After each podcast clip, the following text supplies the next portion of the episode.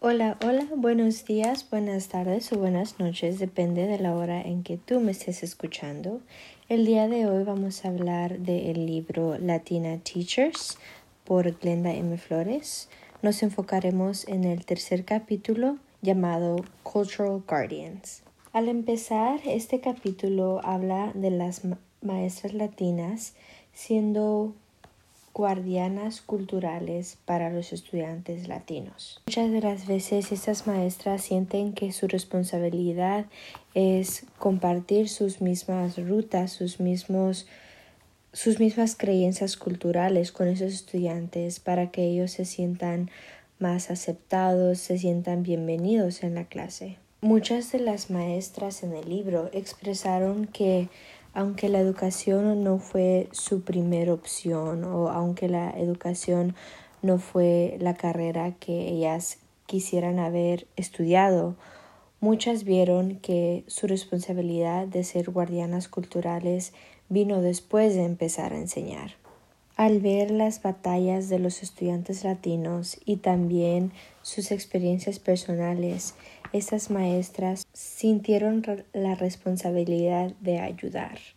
Unas maestras latinas mencionaron la necesidad de, de romper las reglas o ir más allá de lo que les dicen sus escuelas o su distrito escolar para ayudar a estos estudiantes. Las maestras latinas mencionaron que veían que sus estudiantes pasaban por obstáculos sociales y también financieros.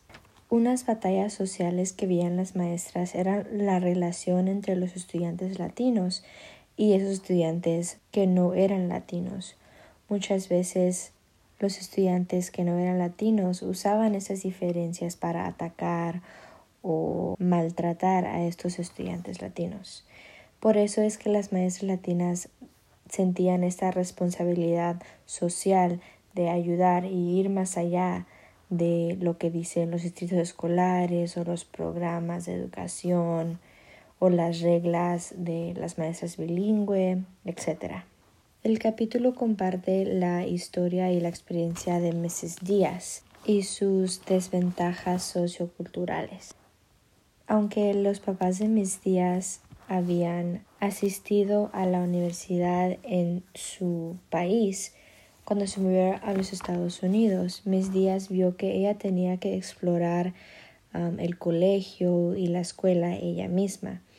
Um, sus papás no tenían dinero para mandarla a una universidad de cuatro años o una universidad prestigiosa. Entonces muchos de sus maestros y consejeros le decían que ella debería asistir a, una, a un colegio comunitario. Mis días veía que ella no tenía mucho apoyo de su familia o de su escuela.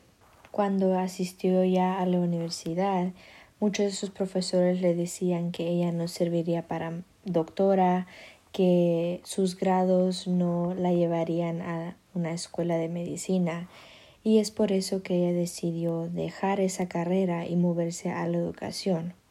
Aunque no era el plan de mis días, la educación se convirtió en su misión personal y su responsabilidad. Ella lo hace para proveer más apoyo para esos estudiantes que pasaron por las mismas experiencias o que están pasando por las mismas experiencias que pasó mis días. Marginación a lo largo de la vida.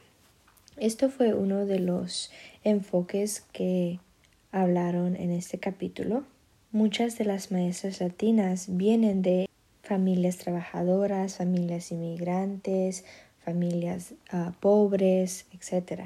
Algunas maestras hablaban de sus experiencias al aprender inglés y que muchas las veces en sus salones de clases ellas fueron separadas de sus salones y de sus amigos para poder aprender el inglés.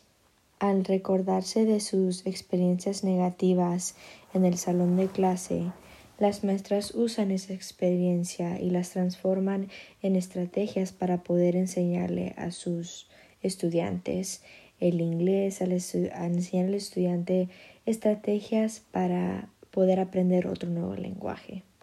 Unas maestras que compartieron sus propias experiencias, decían que muchas de las veces sus maestras solo hablaban en inglés, eran, eran.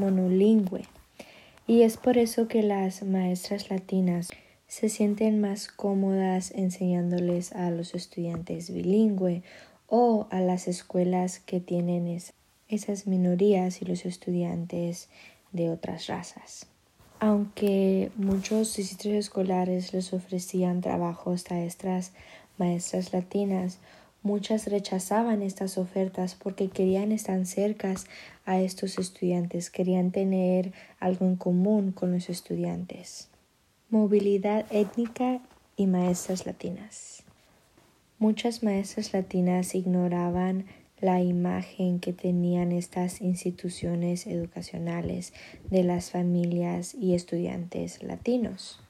Las maestras se enfocaban en usar estrategias étnicas para cambiar esta imagen que tenía la sociedad sobre las familias y estudiantes latinos. Muchas de estas maestras actuaban más allá de su trabajo profesional al proveer la educación suplemental que ocupaban estos niños latinos. Esto me recuerda a, a mi maestro de cuarto grado y su trabajo excepcional al asegurarse que todos los estudiantes estuviéramos preparados para nuestros exámenes estatales. Aunque otros padres o instructores vieran esto como inapropiado, mi maestro sacrificaba su tiempo para venir a nuestras casas y enseñarnos personalmente los pasos que teníamos que tomar para, para mejorar nuestros resultados en nuestros exámenes. Yo me acuerdo que yo batallaba mucho con las matemáticas y con mi tiempo. a veces en mis exámenes quería ser la primera en entregarlo, quería ser la más rápida y eso ocasionaba a que me sacara muchas de las preguntas mal o no checaba mi trabajo y solo corría a entregar el examen. Él sacrificó todo su tiempo, sacrificó su dinero, sacrificó muchos recursos para venir y enseñarle a todos los estudiantes personalmente en lo que pueden mejorar. Y eso es algo que nunca me olvidaré y que uso para motivarme a también hacer lo mismo con mis propios estudiantes. Este fue un ejemplo de la responsabilidad que sienten los maestros latinos al proveer más apoyo social, financiero o apoyo en general aunque muchas de las veces una carrera en, educación no es financieramente la mejor, muchas de estas maestras o maestros latinos no, no tienen que pensar dos veces en proveer para sus estudiantes. Muchos de esos maestros latinos, aparte de proveer para sus propias familias, también hacen todo en su poder para ayudar a las familias que, latinas que están batallando financieramente. Otra de las maneras en que los maestros o maestras latinas han apoyado a las familias es con sus problemas legales.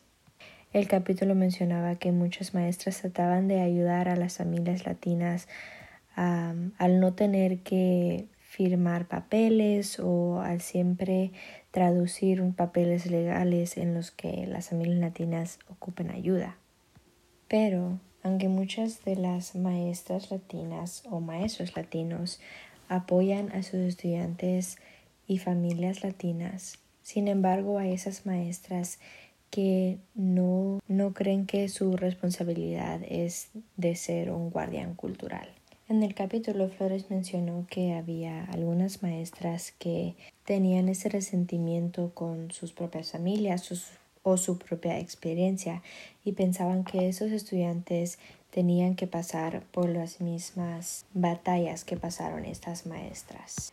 El idioma español. El libro menciona que para la sociedad el uso de la lengua materna es conectada a la, la clase baja yo creo que esto es verdad y lo he visto mucho en la sociedad del día de hoy y en mi propia comunidad. Ah, muchas veces eh, mis primos que ya son adultos no les enseñan a sus hijos español porque creen que la sociedad los ve diferente o los ve inferiores o solo no quieren tener esa conexión con la clase baja. Pero las maestras latinas o maestros latinos ven el uso de la lengua materna como una ventaja para esos estudiantes. Aunque muchas de las veces unas pólizas o reglas de los sitios escolares limitan a las prácticas del idioma materno, muchas de estas maestras van más allá y a veces hasta rompen estas reglas porque saben que si un estudiante latino domina su lengua materna, será mucho más fácil para que ellos aprendan en inglés o un segundo lenguaje. Algunas maestras que no son latinas piensan que al estar en los Estados Unidos, todos los estudiantes, no importando la raza, deberían ser enseñados puro inglés. Pero el capítulo también menciona algunos ejemplos de maestras americanas o afroamericanas que apoyan a los estudiantes latinos y sus idiomas maternos. Otro enfoque que mencionó el capítulo son las tradiciones de, del género y las familias latinas. Las maestras latinas mencionaron que es muy importante hablar sobre los estereotipos de género de las familias latinas.